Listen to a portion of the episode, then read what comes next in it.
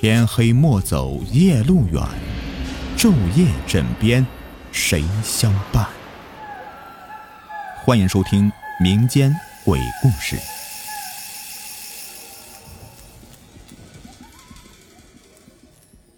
今天故事名字叫做《山道》。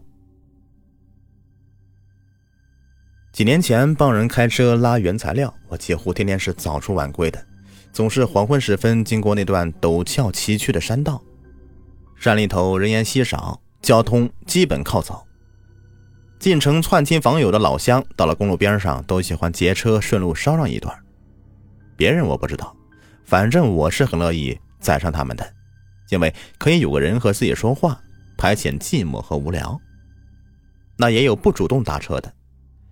那是个女孩，总在周末看到她蹲在路边歇息，大概是身体不好，脸色苍白，喘着粗气。我就把车停在他身边，执意要带他一起。他先是不肯，最后是爬到我的车厢里。后来有些熟了，我才知道他不上驾驶室原因是怕司机使坏。这女孩在镇上读高中，周末回家带一周的米和菜。这后来呢，大概是面临考试，不常回家了吧？我就是再也没有见过他了。随便停车搭人，那也会惹上麻烦。那是一个炎热的夏天，空气像着了火一样。装车时出了点波折，走到山道啊，这天是已经全黑了。有两个汉子站在路边示意搭车，谁想？他俩上来就用刀抵住我的脖子，要我把钱都掏出来，还把驾驶室翻了个底朝天。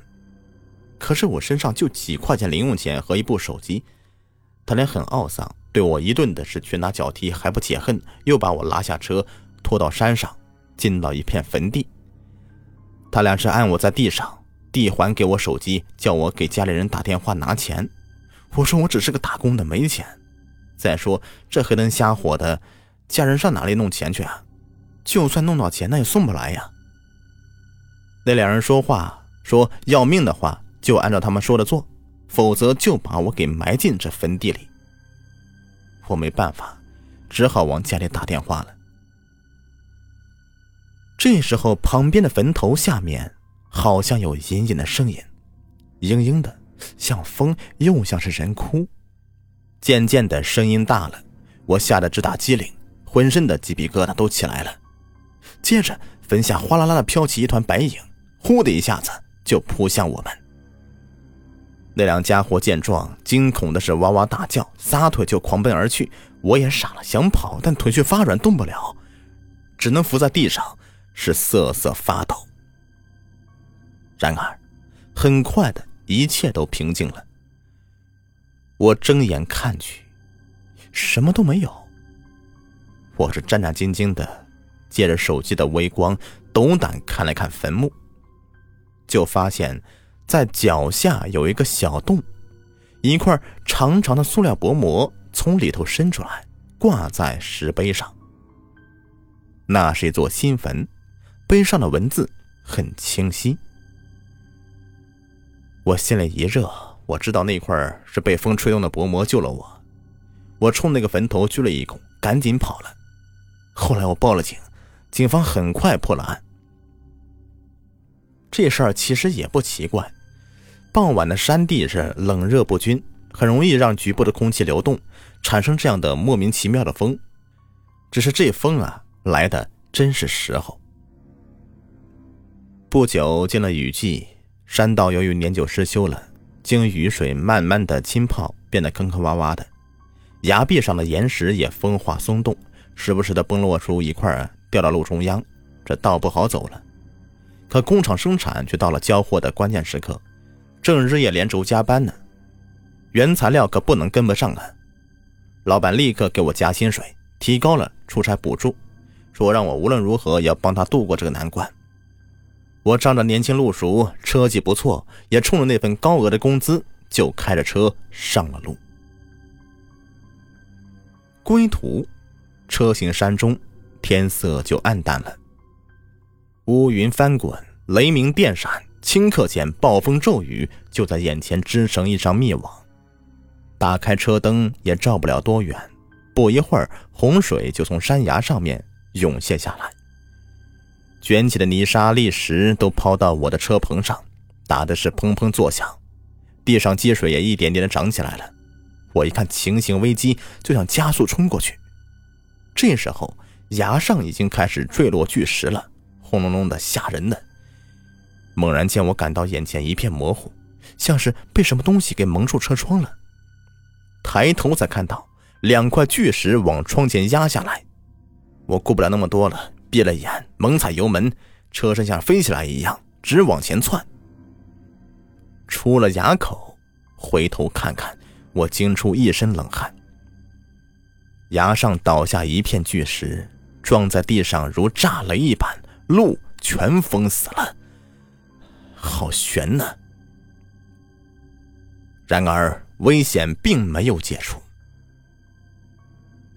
我到这里才松了一口气，却发现前面的弯路被堆积的泥石流给堵住一半，另一边靠着悬崖，边上的护栏多处坍塌了。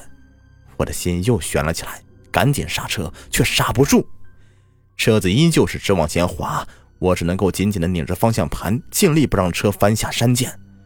此时我只想听天由命了，脑瓜子一片空白。车身剧烈的抖动几下，居然停了。我跳下车查看，惊呆了，路边泥土仍旧是在不停的往深涧里面泄落。一块石碑正好是搁在了坍塌的缺口上，石碑上的车胎印告诉我是他救了我。我就仔细看那个碑石，上面有“穆小”两个字，碑石有点熟悉，哎，我却一时想不起来在哪里见过。正愣神的功夫，石碑是摇晃起来，接着就翻滚着坠入到深深的涧谷里。我把车开出去老远了，仍旧是心有余悸。事后把这事儿说给人家听，没有人相信我，说这是你幻觉吧？一块石碑被洪水冲那么远，还恰好堵在了悬崖边上。家人知道这事儿以后啊，无论如何也不让我再跑那条道了，我只好辞职不干。可是我没别的长处，就只会开车。我就另外找了一家公司开班车，那是一条乡村的线路，沿着河道走，很平坦。常言道：“常在河边走，哪有不湿脚的呀？”这不又出事儿了。年初，为了避让一个迎面失控的卡车，我的车窜出路面，滑下河床。好在是枯水季节呀，水刚刚淹到排气孔。我就暗自庆幸没有伤人，我就把车上的人护送上岸，打电话叫来了缆车，将班车拉回路面。令我没想到的是，车身下竟然带起了一块石板，这石板有些残缺，却正好是嵌在车的底盘上。我忽然明白了，车没有冲到河的中央，是这块石板起了阻挡作用。我就凑近看了看石板，大吃一惊啊！那分明是块石碑呀，还能依稀的看到那上面“木小”二字。又是这个碑石救了我，还有一车的乘客啊！我想起这河的上游就是我以前跑的那个山路，那碑石居然被洪水一年又一年的冲刷到了这里呀！我不由得对碑石。肃然起敬，在河岸边上挖了个深坑，默默的将碑石掩埋了。前些日子呀，有个乘客和我搭讪，说他认识我，问我是不是开过大卡车，说他多次搭过我的顺风车。那乘客和我说起那些山民，说好些人呢都老念叨我，说我是个好人。他问我还记不记得那个周末经常搭我车上学的那个女孩。他死了，是夜里发病的，没有车，医生说来晚了。那乘客叹息说：“可惜了呀，他本来是可以考上大学的。”他还说，那年发洪水，女孩的坟被冲掉了，墓碑也没找到。我听了愣怔一下，忙问那个女孩叫什么名字。乘客说她叫穆小。我大为惊愕，觉得冥冥中竟有这样的奇事。我把墓碑的事情和乘客说了，他和我都是唏嘘不已。想不到我只是举手之劳，却得到那么多人的感激。我想，只要是心存善念，到哪里都会平平安安的吧。好，本期故事已播完，感谢收听。